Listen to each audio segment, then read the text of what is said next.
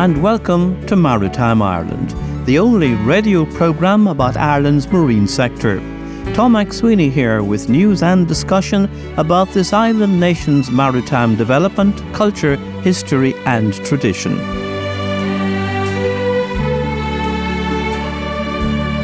I hadn't realised that there are nearly 17,000 boats on Ireland's inland waterways, nor the number of harbours on the inland waterways, until I talked to Paddy Harkin, Inspector of Navigation at Waterways Ireland.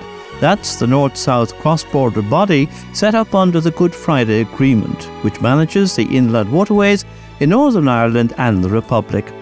He's leading the review of bylaws for the Shannon Navigation, Shannon Erne Waterway, and the Grand and Royal Canals and the Barrow Navigation.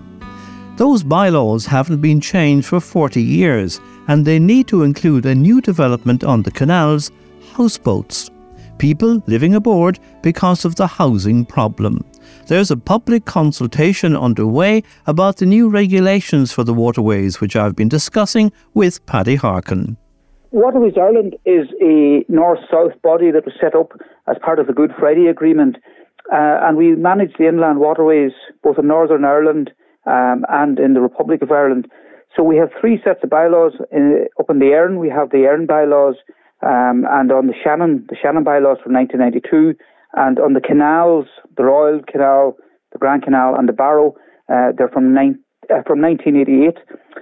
So those bylaws need to be updated. They're over 30 years old.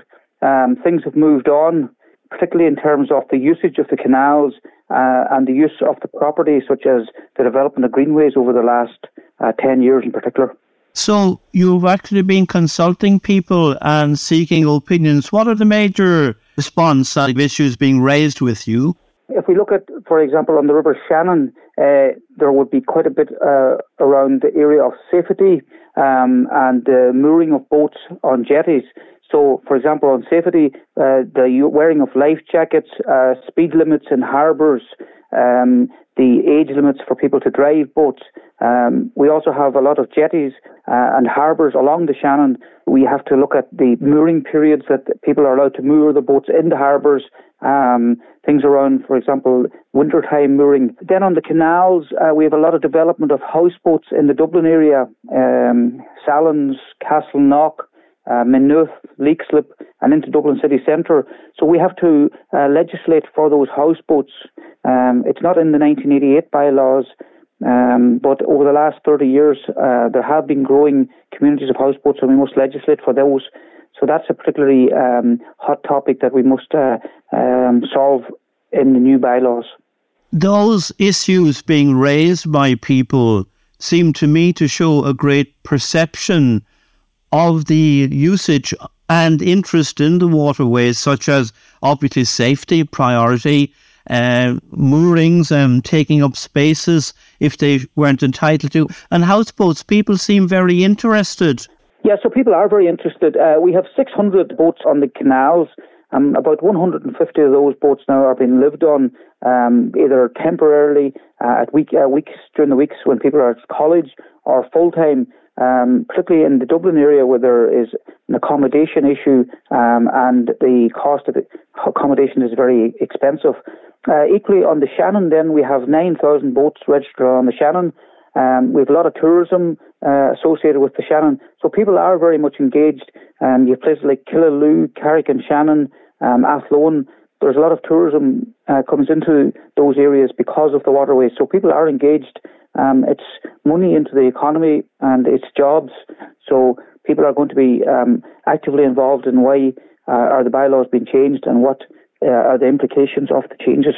That's an enormous amount of boats, Paddy. I hadn't realised there were so many boats on the on the Shannon, particularly, isn't it? Yes, it's a lot of boats on the Shannon, um, and equally on the Erne system, we'd have uh, the guts of seven thousand boats. Now, some of those would be day boats, uh, jet skis, um, and then obviously all the big cruisers. But you have a lot of big marinas along the Shannon where there would be, you know, uh, each marina could have 100 to 150 to 200 boats. So, yeah, it's a lot of boats. Um, it's a lot of boating. Um, each year we'd have about 45,000 lock passages Um, basically, that's a, a boats passing through each of the locks uh, on the Shannon. So um, there's a lot of boating, um, and uh, it's something that we need to manage properly by having um, correct bylaws. Uh, and if we look at it from a facilities point of view, from Belturbet to Limerick, uh, we have 52 uh, separate harbours and mooring facilities um, with service blocks and electricity, quite a bit of infrastructure that we must manage. And again, that has all developed over the last 20 years. So our bylaws are in need of upgrading. Sounds a huge responsibility, and adding to that, it's in- intriguing to note how important the canal is becoming for houseboats as well. You have a big task on hand. Yes, so we have a public consultation running from the 19th of June uh, until the 2nd of October. Uh, so part one of the consultation will be to do with the uh, canals, and the second uh, consultation is to do with the Shannon. So we're running the two consultations together at the one time, um, and uh, the hope would be that we would get public feedback in uh, we will then look at the public feedback um, and we will be in a position then to make a presentation to the department and the minister on what would be uh, fit for purpose bylaws for the canals, um, updating the 1988 ones and the Shannon ones from 1992. Um, and we must remember that those bylaws haven't been amended in 30 plus years. So uh, we need to take it slowly and get it right um, because it could be a while before we're changing them again. And finally, Paddy, for anyone who would want to contribute their view, can that be done online? Yes, so we have a portal on our website where you can go in and there's a survey monkey um, that you fill in for either the canals or the Shannon or both. Um, you also have the option of uh, emailing into corporate at waterwaysireland.org or you can send in a submission by email, or you can post it into Waterways Ireland um, at the docks at Athlone, County Westmeath. And so we welcome all submissions, um, and the more submissions that we can get, the more uh, fit for purpose and more informed we will be in relation to having bylaws that will be able to see us through for many years to come. Paddy Harkin, Inspector of Navigation at Waterways Ireland, and the new bylaws for the inland waterways and, of course, the houseboats. And you can give your view, as he said, look up the Waterways Ireland website, waterwaysireland.org for the details. Our inland waterways are a wonderful resource.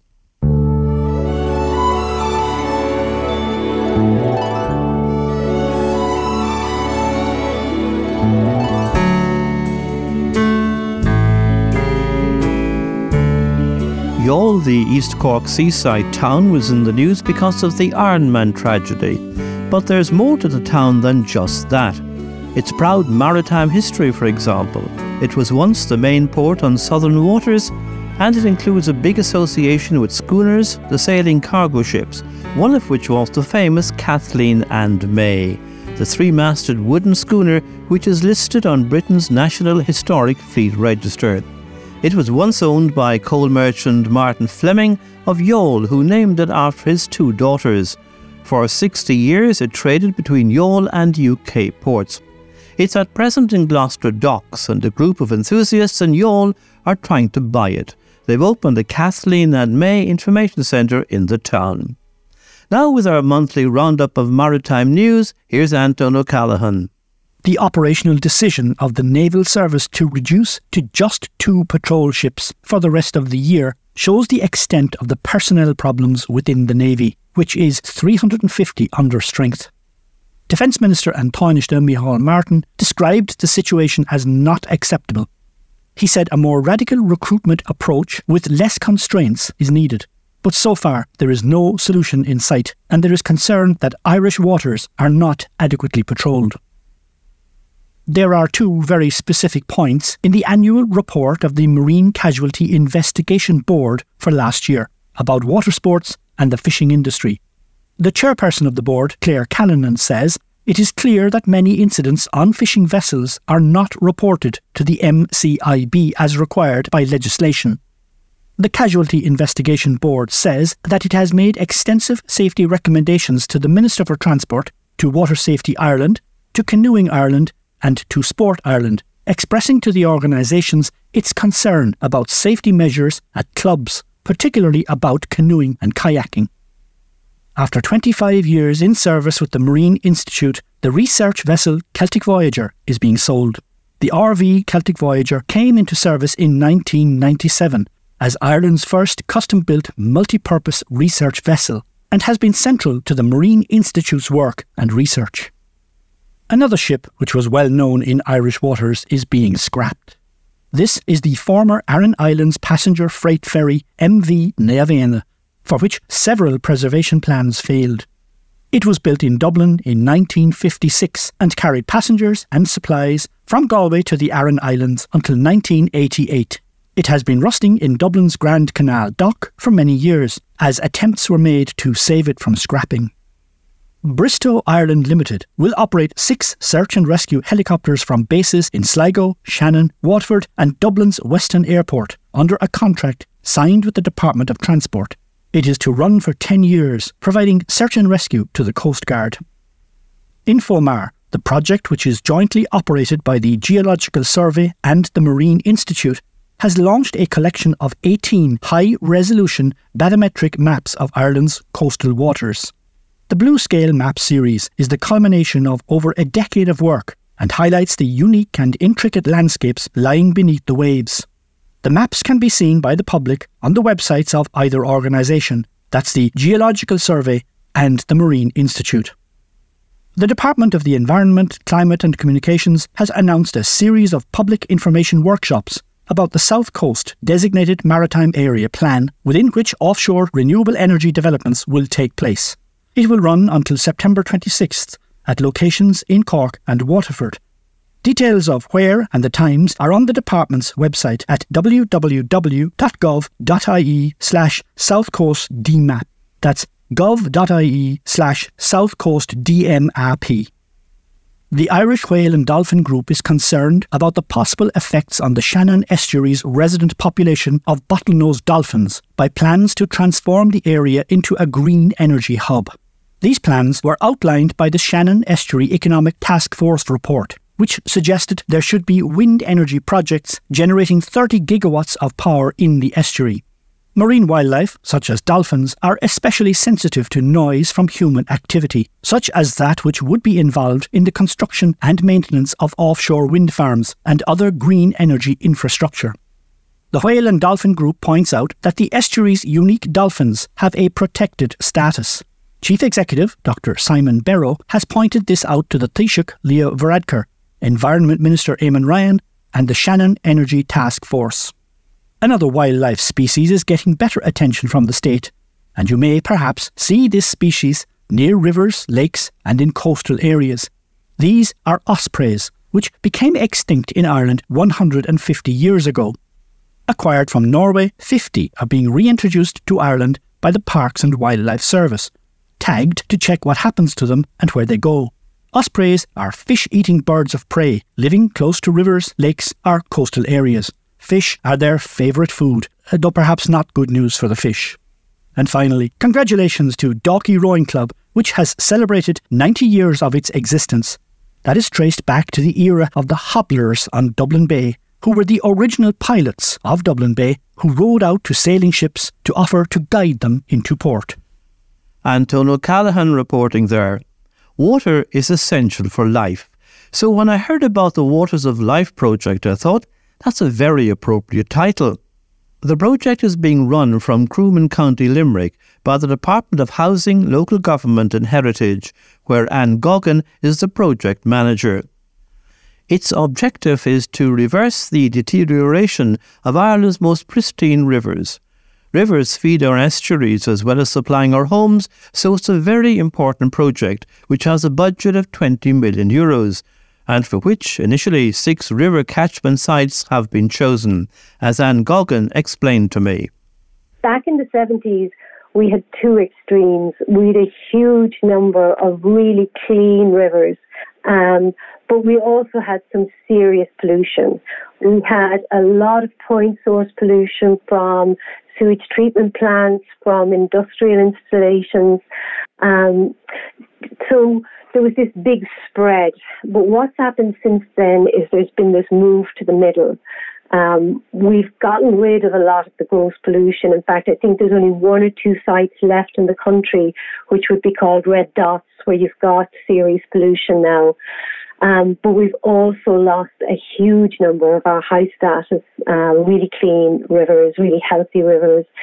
So they've declined from something like 500 in the 80s down to a, handful now, maybe about 40 sites now from 500 in the late 80s.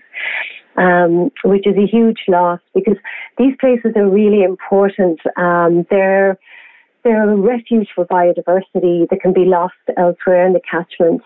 But when the other, when the rest of the catchment recovers, then it can be recolonized from these reservoirs of species. So they play a very important role in that respect. They also show us what the reference conditions are, what a high status or a clean river should look like not only in terms of the water quality, but also in terms of the habitat, um, what the stream bed looks like, what the banks look like, what the riparian vegetation looks like. These high status rivers show us what nature intended rivers to look like. Um, but we've really now got very high levels of slight and moderate pollution. We've lost the majority of our high status sites. Um, but on the positive side of it, we've dealt with virtually all the serious pollution. Um, so I suppose that's what the project is about. It's asking the question, why have we lost so many of our high status uh, rivers? And what can we do to protect those that we've left and to restore some of the ones we've lost? So we have now about um, 334 rivers that have been designated high status objective. So what that means is they're either currently at high status or they've been high status in the recent past but lost it. So we're tasked with protecting the ones that are still there and restoring the ones that have fallen below the high status. So you're going to run this Waters of Life project, which is uh, fascinating, interesting. It's quite a an extensive one, and with a twenty million pound budget, which is quite a lot of money. And you've chosen a number of rivers as your first point of focus. Yes, um, so we've chosen six catchments around the country, five with subcatchments. So subcatchment scale is usually maybe five to ten individual river water bodies and usually has an area between maybe about 75 and 150 square kilometres. So we've chosen six catchments like that. Five of them will be active demonstration catchments where we'll implement measures and one will be a control where we'll monitor and we'll just see what happens over time. The one that's the control, a high proportion of that catchment is at high status and has been for a long time and isn't considered to be at risk of losing its high status. So that's our control. The others then are typically the water bodies have either fallen below high status or they're at risk of falling below high status. So the, the catchments are two in Cork. One is the Shournagh, which flows into the Lee near Tower.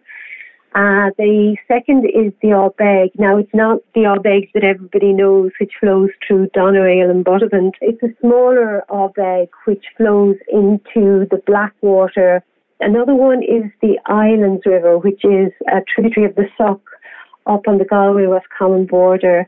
Um, the final two then are the Graney in Clare and the Avonmore in Wicklow. We wanted to explore um, how you manage legacy forestry. So this is forestry that would have been put in before the current guidelines and standards and where you wouldn't have had the necessary setback distances, where they might have been planted on soils that we wouldn't plant now. And it's looking at how we manage those forestry stands to minimise their impact on high status rivers.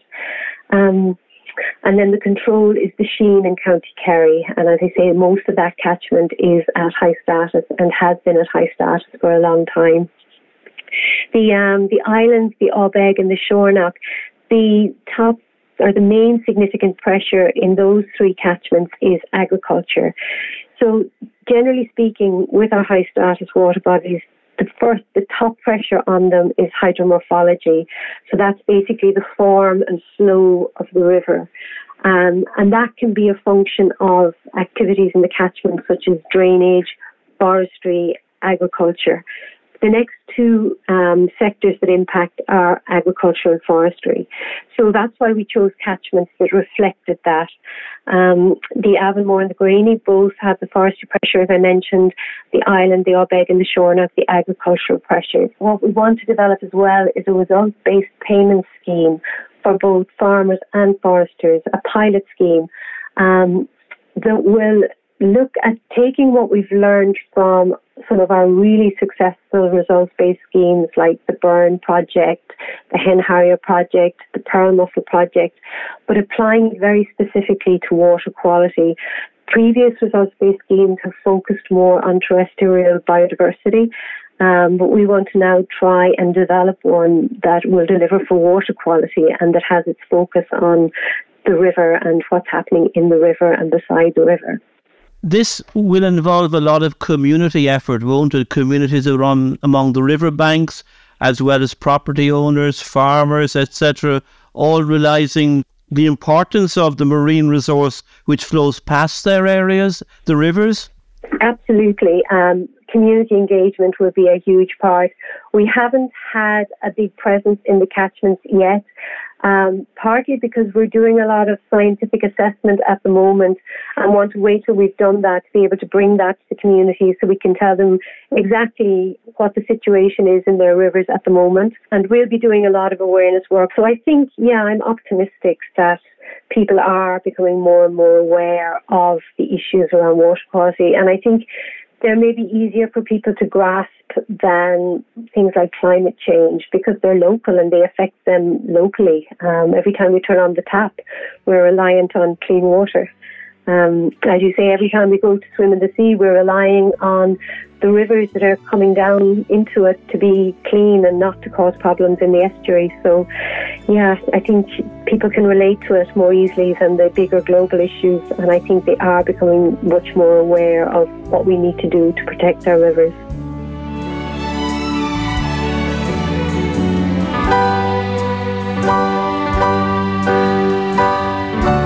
Anne Goggin, manager of the Waters of Life project. You can read more about it on the website watersoflife.ie. That's watersoflife.ie. I'd also recommend reading an article by Kevin Flannery, the renowned fisheries expert and founder of Dingle Aquarium, in the September edition of the Marine Times newspaper, where he questions why there isn't as much attention given to the encouragement of young people into the fishing industry as there is to agriculture, such as through third level courses and other encouragements, he says. It's a thought provoking questioning of government policy and the future of coastal communities. Now we turn to one of the biggest recreational sports in the country, angling, and I'm joined with the latest information from the state body Fisheries Ireland by Miles Kelly. Hello again, Tom. Now, I don't have to tell you that Ireland is famous the world over as a premier sea angling destination, You've probably already sailed much of our 3,000 kilometre coastline and seen for yourself the rich and varied marine life we have.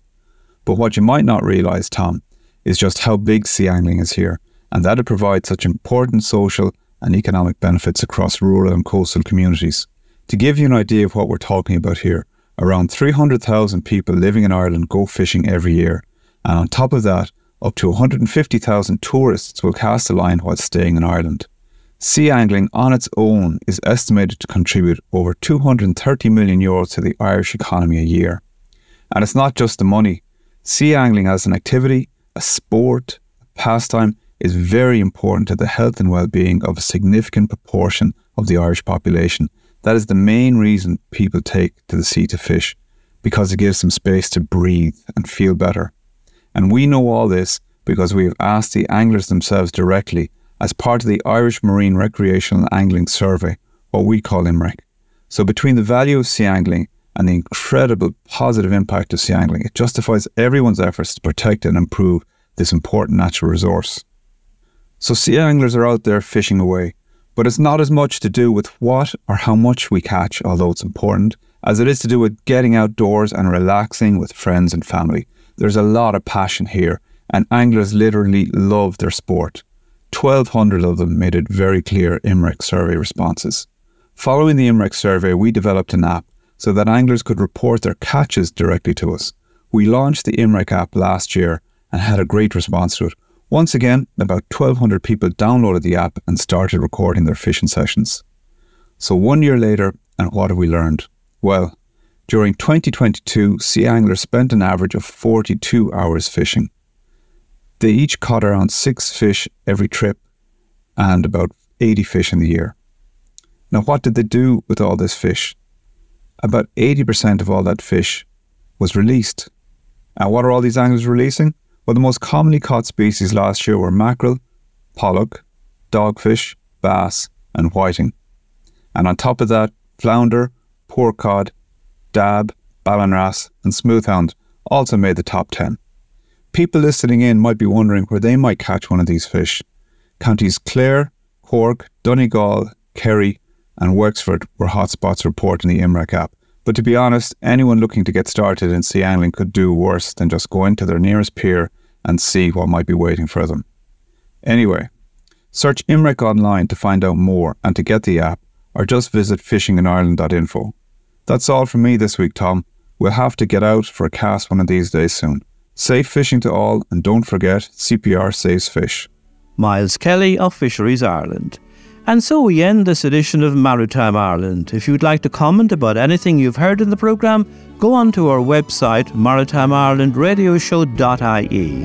That's maritimeIrelandRadioshow.ie, where there's also a lot more to read about Ireland's marine sector. And please email me. Sound production on the programme by Justin Marr. Our phone and text number is 0872 555 197. That's 0872 555 197. And the programme general email is Tom MacSweeney, Maritime Ireland at gmail.com. That's Tom MacSweeney, Maritime Ireland at gmail.com. And you'll find us on LinkedIn, Facebook, and Twitter. With the usual wish of fair sailing, thank you for listening and being part of the maritime community with Maritime Ireland.